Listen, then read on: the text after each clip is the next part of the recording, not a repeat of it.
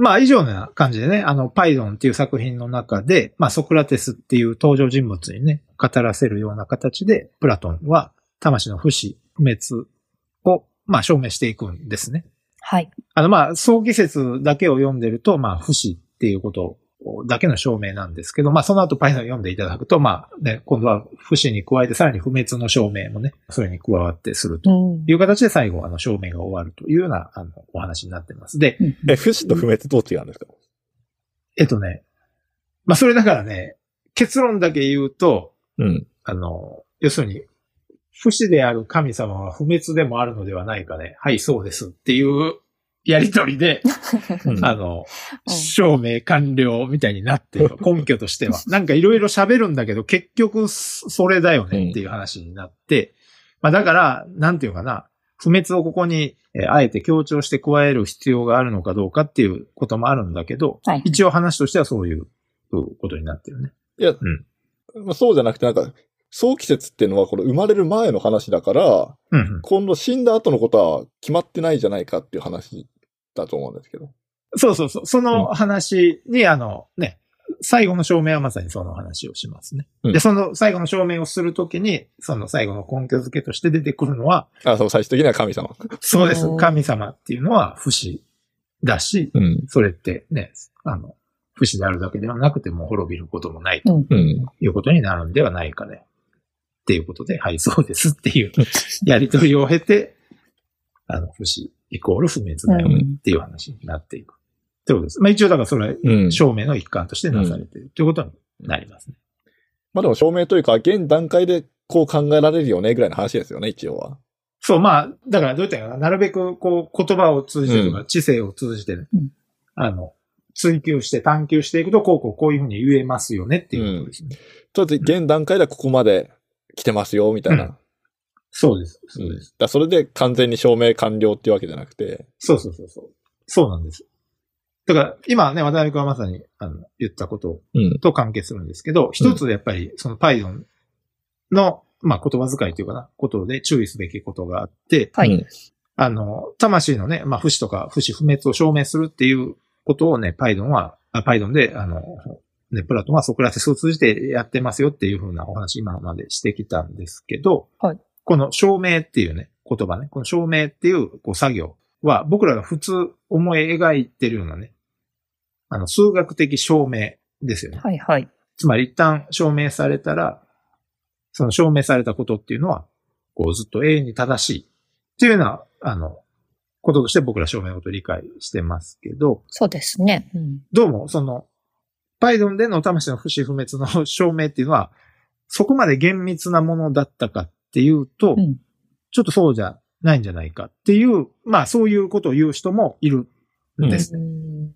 で、まあ、この、こういうことを言う根拠としては、この証明にあたる言葉っていうのは、パイドンの中では、あの、もともとギリシャ語ではピステスっていう言葉で、これは、なんていうか、あの、ね、し、それこそ信仰とかね、うん。信ですね、信じることとも、あの、訳すことができるような言葉なんです。うん。この証明っていう言葉の元の言葉。うんうん。だから、どうやってやかなだから僕らが今イメージしてる意味での、なんかこう、数学の証明ですよね。もう一回証明したら、なんか、なんでもいいですけど、なんか三平方の定理とかね、うん。なんかわかんないですけど、そういった証明したらもうそれがいついかなる時でもうん。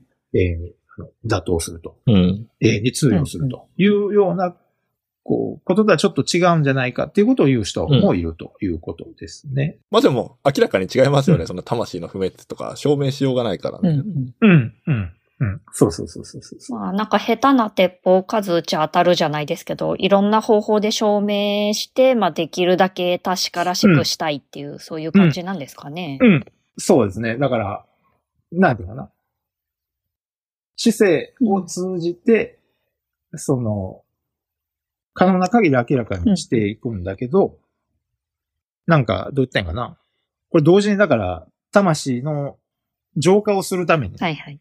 こういう話を、ね、証明をやってるっていうところがあるので、なんていうか、こう一つの、どう言ったんやかな。ある種の、こう、まあ、お祈りっていうとちょっと語弊があるんですけど、こう、知性を通じたね、言論を通じた、あの、形での魂の浄化のためのうん祈りのような、まあ、うん側面がやっぱりあるわけですね。うんなるほど。だからこれで終わるわけじゃなくて、ずっと何回も何回も、あの、あなたたちの責任でやっていきなさいよっていうことをさ最後ソクラテスはね、あの言うと。なるほど。で、さらに言うと、うんなんかソクラテスの弁明、で、プラトンが書いたまた別のね、あの、こう会話形式のお話ですけれども、ソクラテスの弁明の中でも、うん。えっと、私が他の人よりね、何らかの点でより知恵があると言えるのなら、まさにこの点ね。つまり、冥府の世界のことはよく知らないので、その通り知らないと思っている点でそうなのです。っていうふうに、ソクラテスに、あの、プラトンは言わせてるんですね。うん。だから、この言葉からもわかるように、うんソクラテスは、その他方で死についてはね、何もはっきりしたことはわからないっていうふうに、まあ言ってるわけです。うんうんプラトンはパイソンの中で魂の不死不滅ってことを証明するっていうわけですけれども、他方で、そのソクラテスの弁明の中のソクラテスは死については私何もよくわからないってことを言ってるってことですね。うん。で、それだけじゃなくて、うん。今やったことだけじゃなくて、死を恐れることっていうのは、自分が知らないことを知ってるというふうに、まあ、あの、思い込むはい。ことですよね。まあ、あれですよね。ソクラテスがそう言ってるっていうことですよね、これは。そうです、そうです。うんね。自分が知らないことをね、ちゃんと分かってない。無知を自覚してないってことになります。で、この点で哲学者にはふさわしくない態度だということに、まあ、あの、なります。で、なんでかっていうと、哲学者にふさわしい態度っていうのは、自分が知らないことをその通り知らないっていうふうに思う。うんでつまり、無知の知っていう言葉ですね。これの言葉聞いたことがある方ね、いらっしゃるかと思いますけど。有名なやつですね。ねそうですね。自分が知らないことをその通り知らないと思うっていうのはまさに哲学者にふさわしい態度うんなわけだからですね。で、ソクラテスがどういうふうにね、あの、言ってるかっていうと、死を恐れるということは皆さんね、知恵がないのにあると思い込むことにまあ他ならないからです。それは知らないことについて知っていると思うことなのですから。うん。死というものを誰一人知らないわけですし、死が人間にとってあらゆる良いことのうちで最大のものかもしれないのに、そうかどうかも知らないのですから。うん。人々はかえって最大の悪だとよく知っているつもりで恐れているのですうん。実際これがあの恥ずべき無知。つまり知らないものを知っていると思っている状態でなくて何でしょう。うん。というようなことをね、まあ言うわけです。要するに生きてる人は死ぬっていうことをまあ経験したことがないはずだからってことですよね。そうです。死とは何か、まあ知りようがない。まあ、人間は皆そうだっていうことですね、基本的に。うん基本的には。まあ生きてる時は死んでないし、そうそう死んだ時にはもう生きてないしっていうね。そうそうそう、そうですね。でもなんか面白いですよね。なんか普通死が怖いっていうのは、うん。死んだ後にうん。なんか何が起きるかわからないから、まさしく無知であることが怖いっていうふうに思っても良さそうなもんなのに、ソクラテスは逆のことを言うというか、うん。まあ死んだ後のことをみんな最悪の状態だって決めつけてしまってるとうんうんまあ、そのことを分かってない。みんな本当は無知なのに、死を一番悪いことっていうふうに決めつけちゃって、うんまあ、本当は自分が無知であることについて気づいてないっていう、そういうふうに言うわけなんですね。そうです。まあもしかしたらね、一番いいものかもしれないってね、そうそう。経験したことないからわからないだろうっていう。そうそうそうそうそう。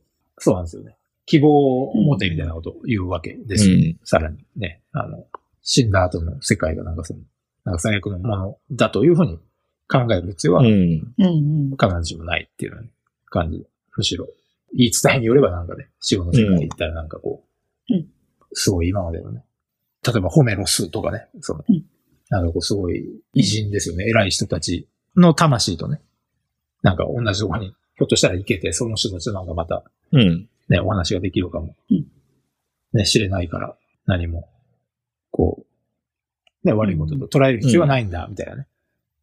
だからそういうことを、あの、結構ソクラテスうん。は言いますね。そうんの死後の世界についてね。で、だから、そそういうような感じで、要するに死を恐れるっていうのは、自分が知らないことをこう知ってるように思い込むから怖いんであって、うん。これは哲学者の態度にふさわしくないということになるわけですね。まあし知らないものを知らないといえばね、全然怖いものじゃないんだと。そうそうそうそうそう、うん哲学者の、哲学者の態度に何がふさわしいかって言ったら、知らないことは、うん。そのまま知らないっていうふうに、うん。あの、認めると。いや、でもなんか素朴に考えてあれですよ。死がもしかしたらいいものかもしれないけど、うん。悪いものかもしれないわけですよね。可能性は同じぐらい開かれてると思うんですけど、まあそそううです。いう意味ではうん、あんまり希望持てねえな、みたいな。そう言われてもっていう。そうね。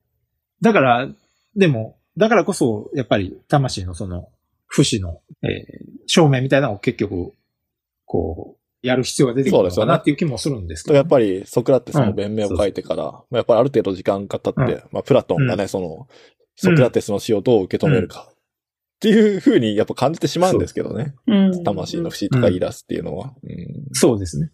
なるほど、なるほど。そうですね。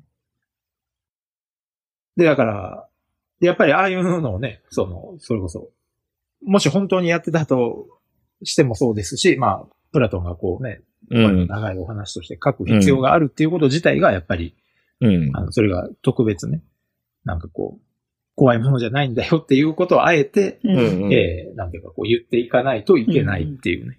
うん。こうその裏返しとしても理解はね、できるかなというふうには思いますね。まあちなみになんですけどね、あの、うん19世紀後半から、まあ20世紀前半に来た、うんアンリ・ベルクソンっていうフランスの哲学者がいるんですけど、はい。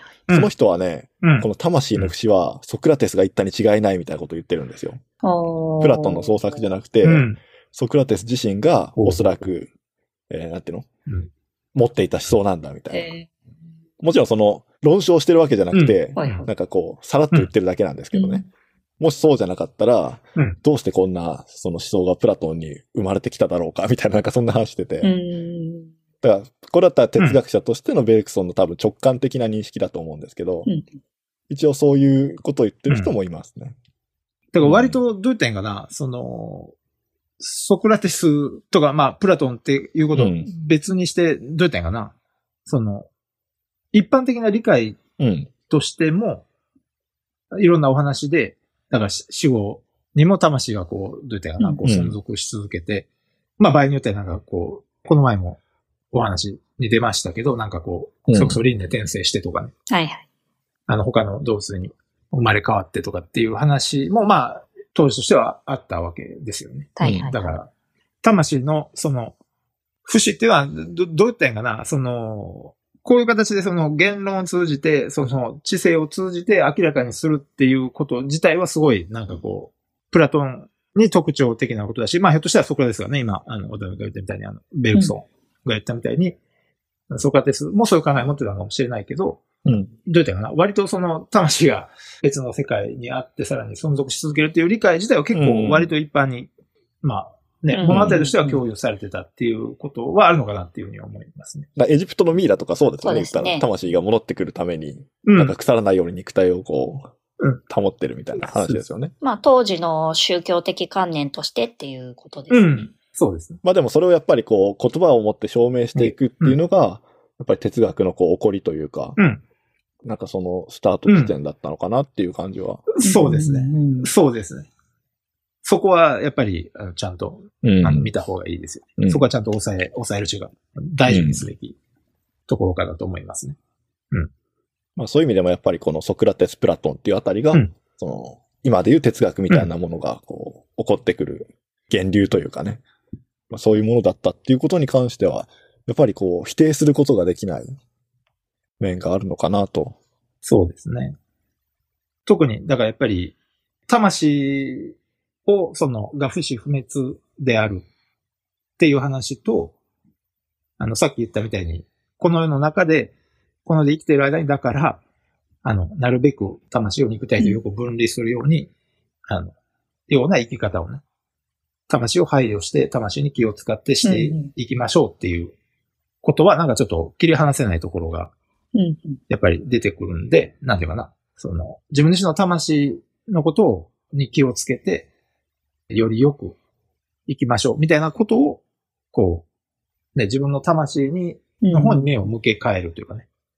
なんかそういうようなことを、あの、言ったのは本当にソクラテスとかプラトンが結構、あの、始まりっていうのは結構はっきり言えるのかなと思いますね。まあ、それ以前にも、あの、なんだかな、ヘラクレイトスとかね、あの、あるいはソフィストの順の人たちも、魂配慮しましょうっていうようなことは、まあ言ってたっていうようなお話もあるんですけど、それがなんか大々的にね、あの、哲学のなんか本当に中心的な問題だっていうふうになったのは、ソクラテスとかプラトンという名前うん。と共にっていうような気がうん。うんあします。うん。